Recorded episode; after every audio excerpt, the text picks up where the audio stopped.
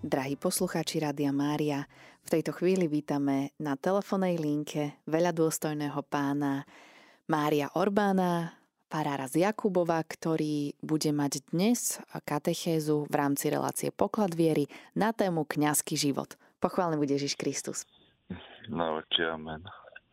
Drahí poslucháči Rádia Mária, istotne vás zaujíma kniazský život o čo vlastne ide v tom našom kniazskom živote.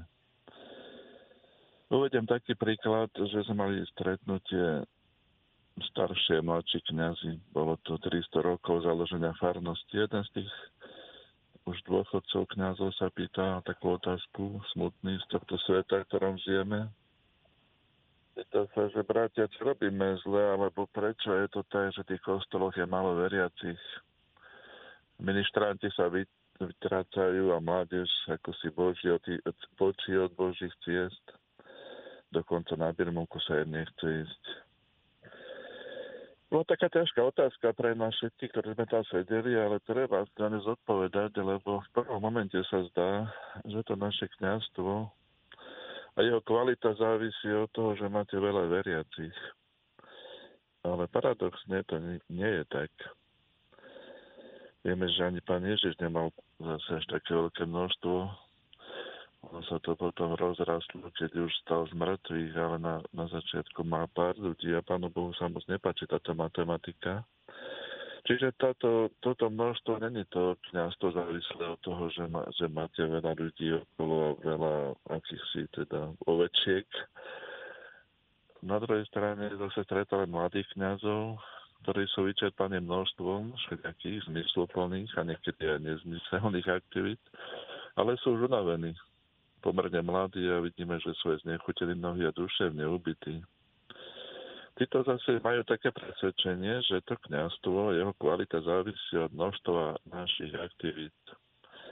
Aj toto je zaujímavé, lebo je to také pokušenie, keď človek mladý má sílu a zdá sa, že ako si to je najlepšie, to jedno, druhé, tretie a nakoniec sa unaví. Ale ani v tomto není tá podstata našeho kniazstva v tých množstvách aktivít. Obyčajne tam sa stane taký problém, že niektorí zabudnú sa modliť, lebo sa zdá, že tá činnosť je lepšia ako modlitba. Ale potom stretneme práve takých, čo boli niekedy veľmi činní, vynaliezaví, nadmieru, nadmieru boli aj schopní a v istej chvíli života sa nechali zlomiť, opustili kniazský život. Niekedy je taký proces, že sa dajú títo bratia laicizovať, alebo ani nie, ale už ne, neslúžia. Venujú sa politike, podnikaniu a potom aj, alebo predtým niekedy manželke, deťom. A to by sa zdalo zase v tomto prípade, že to kniazstvo je závislé od našich schopností, ktoré nás možno opustili od nášho rozumu, od našich úspechov, talentov, zdravia, dokonca od nejakého rozmeru lásky, ktorý v našom katolickom teda systéme sa nepripúšťa. A tak sa zdá, že to nejde. A tak aj títo opúšťajú ten kniazský stav a teda sa pýtame, v čom je teda kniazský život iný, odlišný od ostatných veriacich.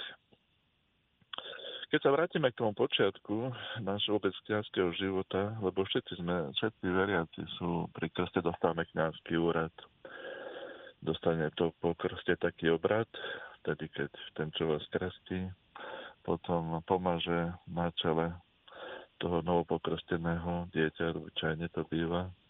A pritom hovorí, že, že je to podobný Kristovi, že preberá na seba kniazský, prorocký a kráľovský úrad. Ale to je to všeobecné kniazstvo. Ale potom je to, ktoré žijú kniazy, lebo dostali kniazskú vysviacku. A keď sa k nej vrátime, to je taký veľmi pekná chvíľa. A myslím si, že my kniazy, teda každý z nás si na to rád spomína, ako sme ležali pred oltárom, keď sa modlil nami biskup.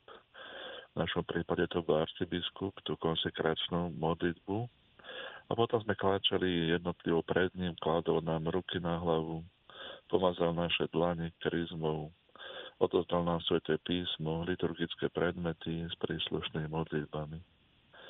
Aké ideály a túžby, predstavy sme mali v tej našej hlave, to je veľmi zaujímavé.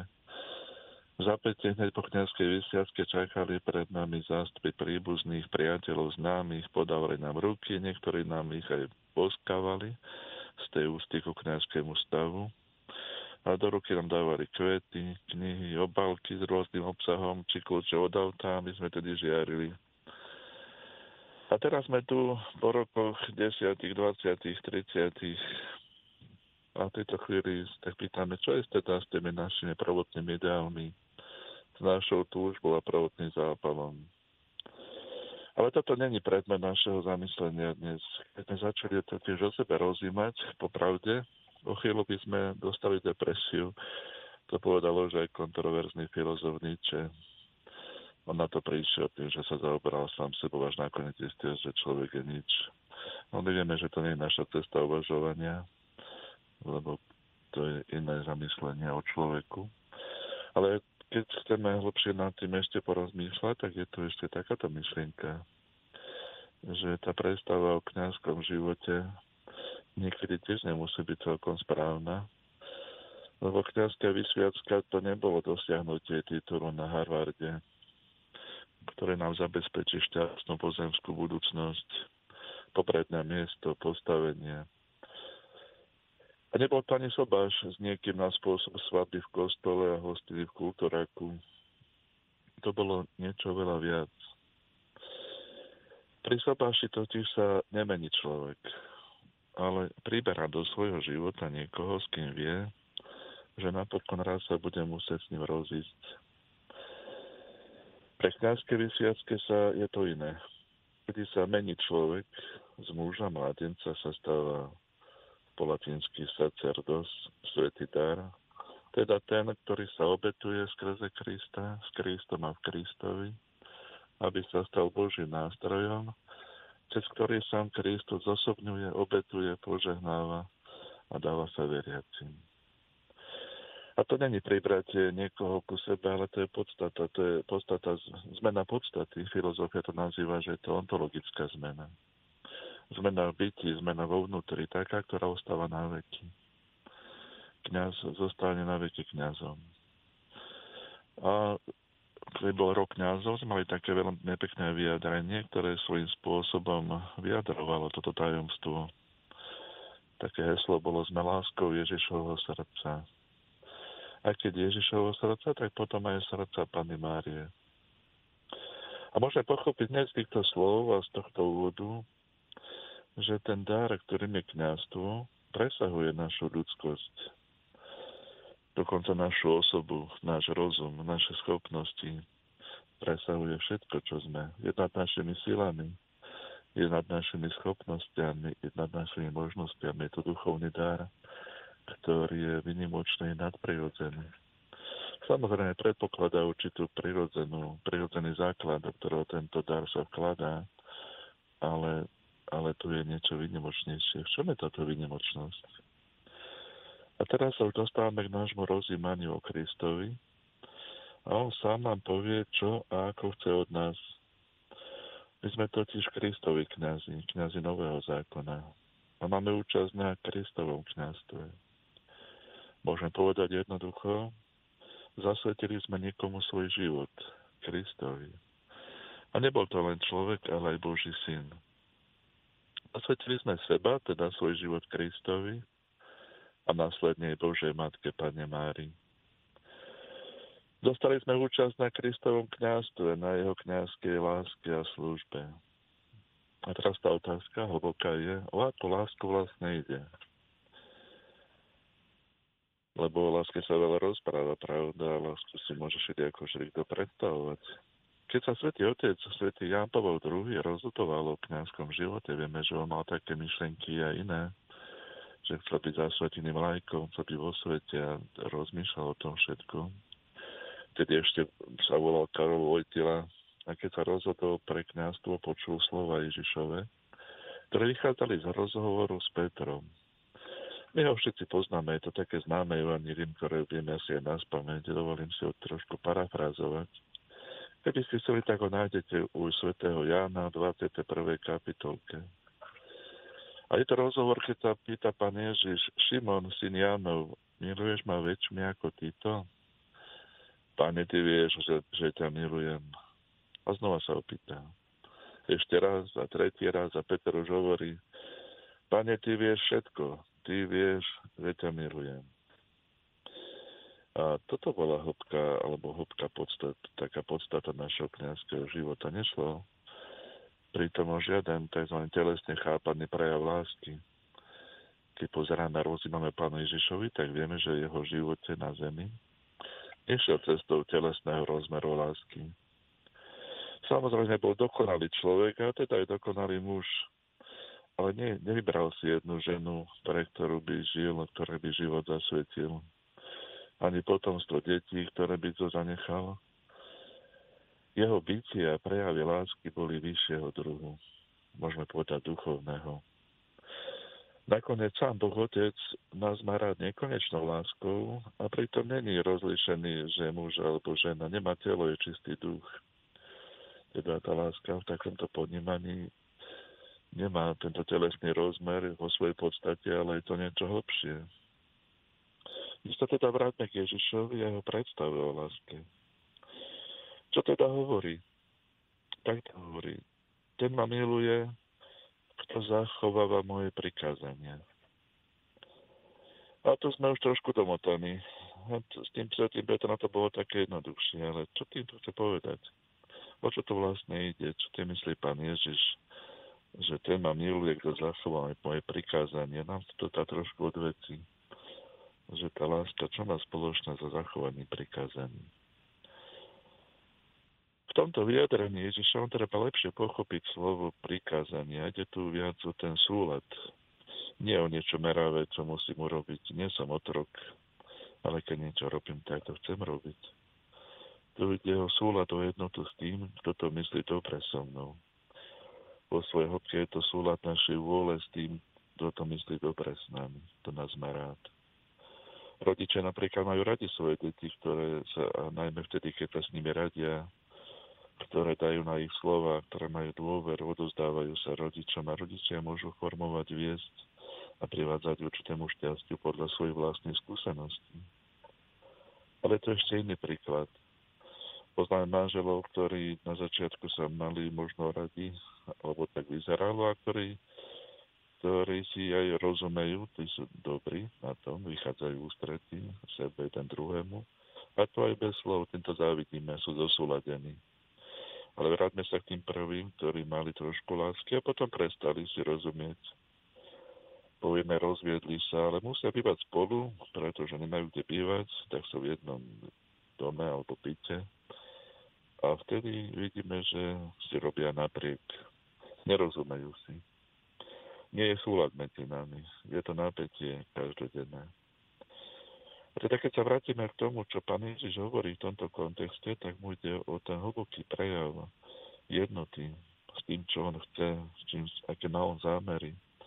Takú jednotu, ktorá nie je len vonkajšou, ale jednotu našeho myslenia, že chceme to, čo chce Ježiš a srdce, že túžime potom, potom túži Ježiš to určité stotožnenie sa s ním, s jeho túžbami, s jeho plánmi a cieľmi.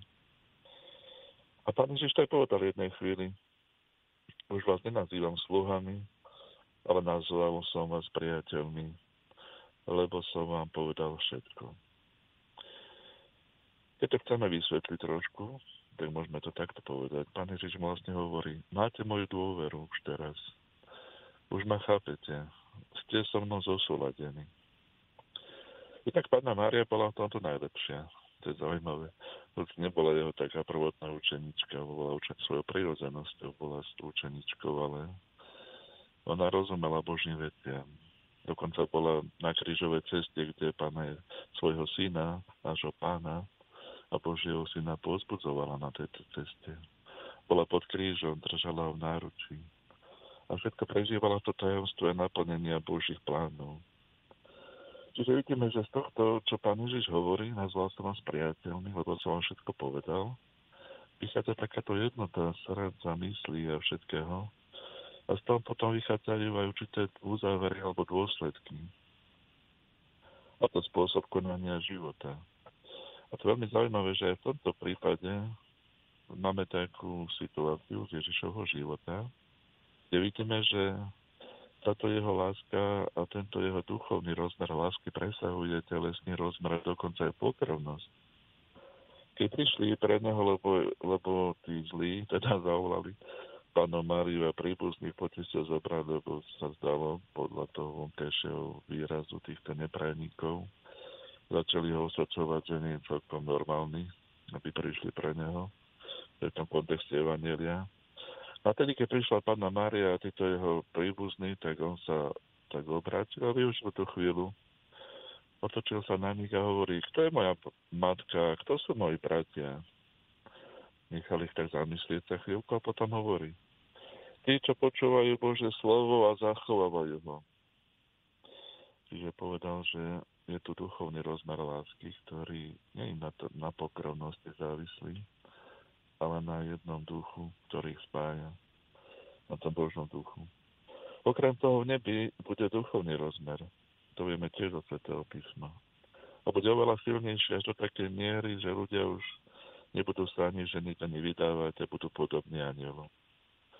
Ale na to, je, na to je, by trebalo osobitné zamyslenie, ktoré sa týka trošku inej témy. My sa vráťme tu na toto nášu zem, pozrieme sa, čo vlastne pán Ježiš, o čom ide v tom našom kniazstve. V čom tá láska kniazov má byť odlišná? V čom chce z nás kniazov mať tých svojich, že sme láskou Ježišovho srdca. On chce takú lásku, ktorá vytvára jednotu. Ide o jednotu mysle a srdc. Inak táto láska v podstate je aj v manželskom živote, len tam ešte aj telesný rozmer.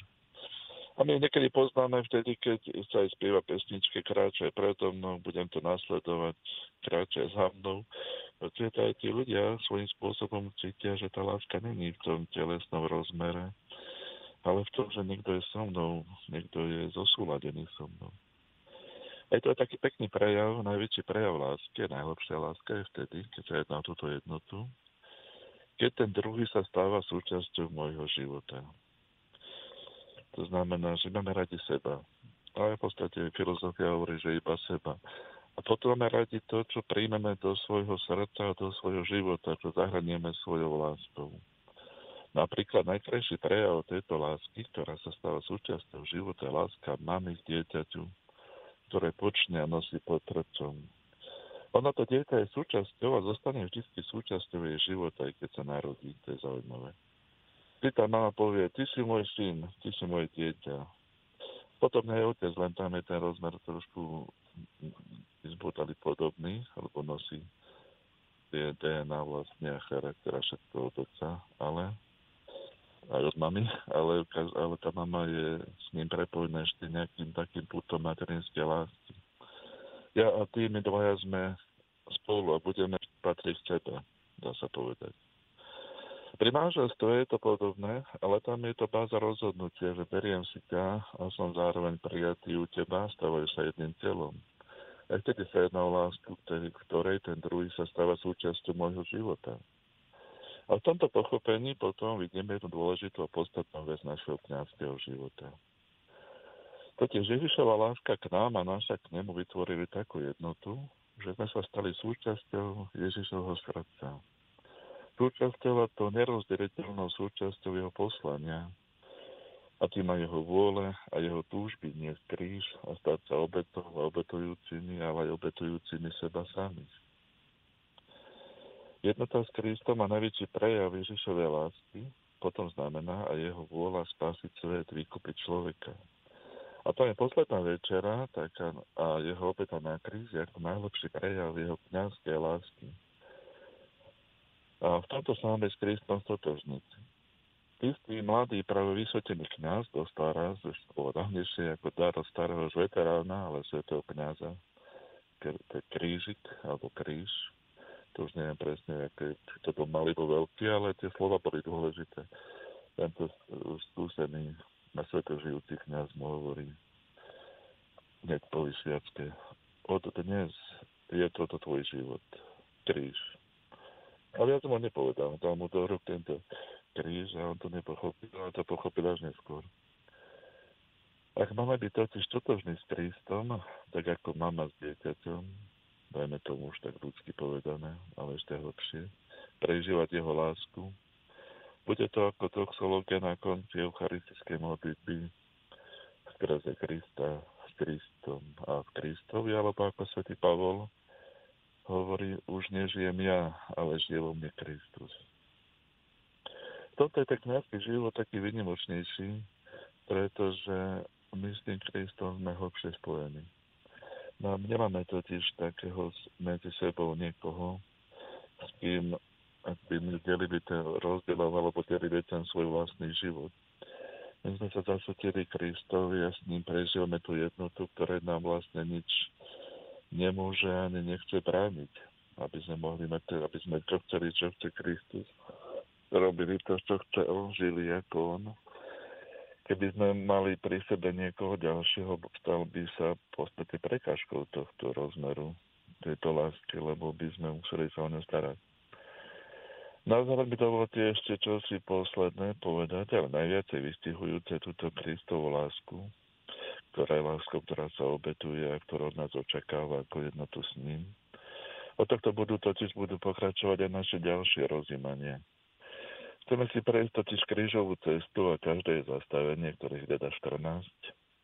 Lebo ona, tá krížová cesta spolu s poslednou večerou je taký vrcholným a najsilnejším prejavom Kristovej kniazkej služby a kniazského úradu, teda toho svetého daru, ktorý Kristo, Kristus bol pre nás, keď sa za nás obetoval a zomrel na kríži.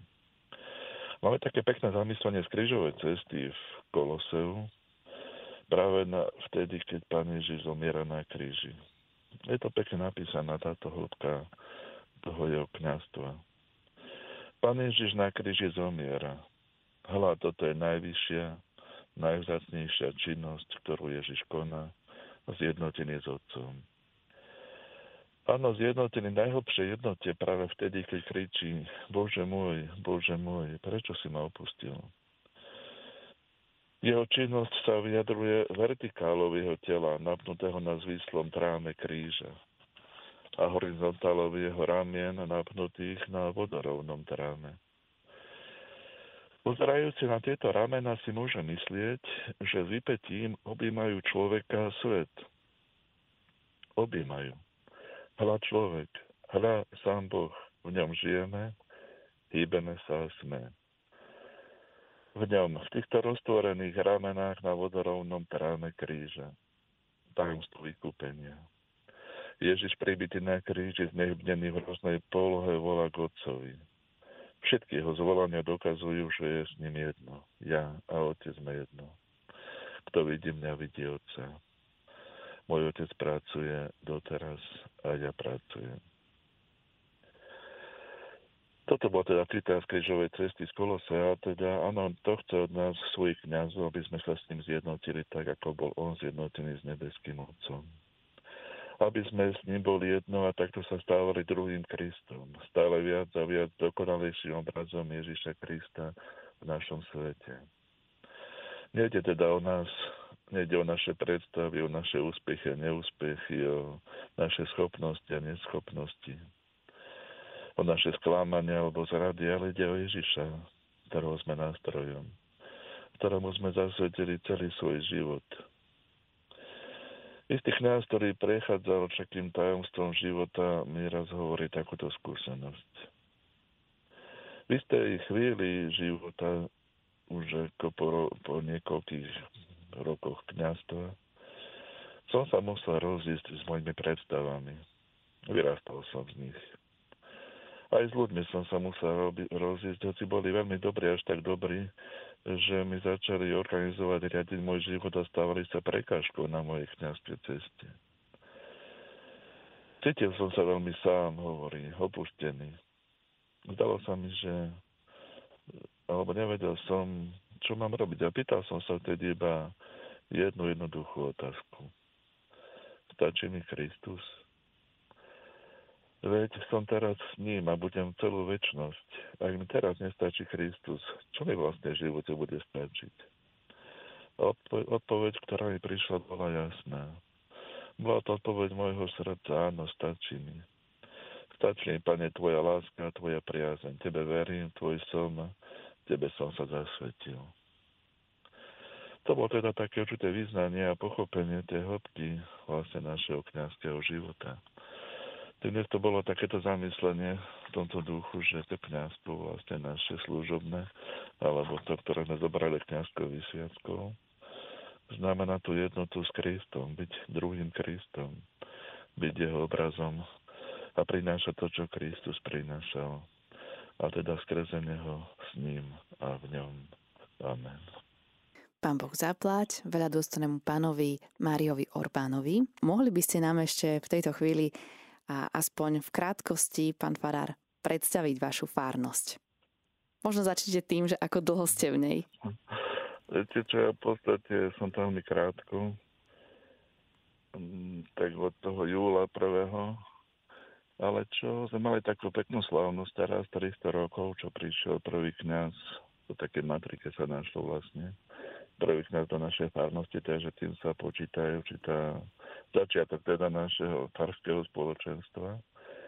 A tak sme to oslavovali v sobotu Svetovou show a takú veľkú slávnosťou. A tak sme si uvedomili jednu takú dôležitú skutočnosť, ktorá je napísaná na Lateránskej bazilike, keď tam niekedy pôjdete, na tých stĺpoch, čo sú v tom, pri tom hlavnom chode.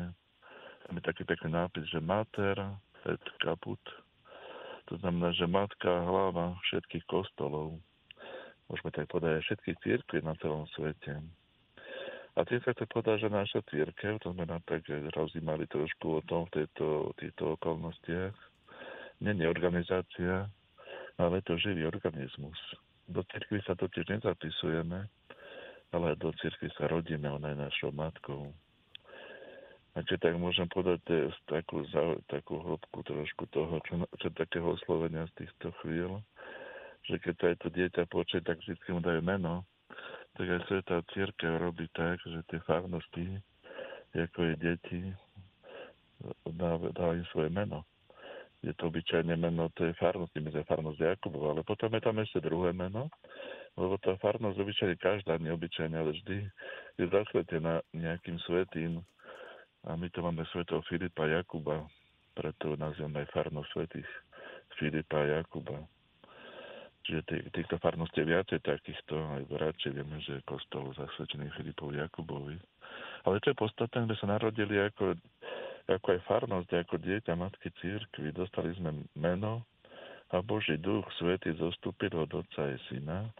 A to je podstata našho spoločenstva, ktoré posvedce oživuje tak ako naše, naša duša oživuje naše telo, to je vlastne Duch Svetý oživuje našu farnosť. A to bolo pekné, že už 300 rokov sme prežili, že 300 rokov žijeme. Tak takto by som asi mohol nejako vysvetliť túto myšlienku našej farnosti, tak všeobecne. Pán Boh zaplať, milí posluchači Rádia Mária, dnešnú reláciu Poklad viery viedol veľa pán Mário Orbán, farár v Jakubove.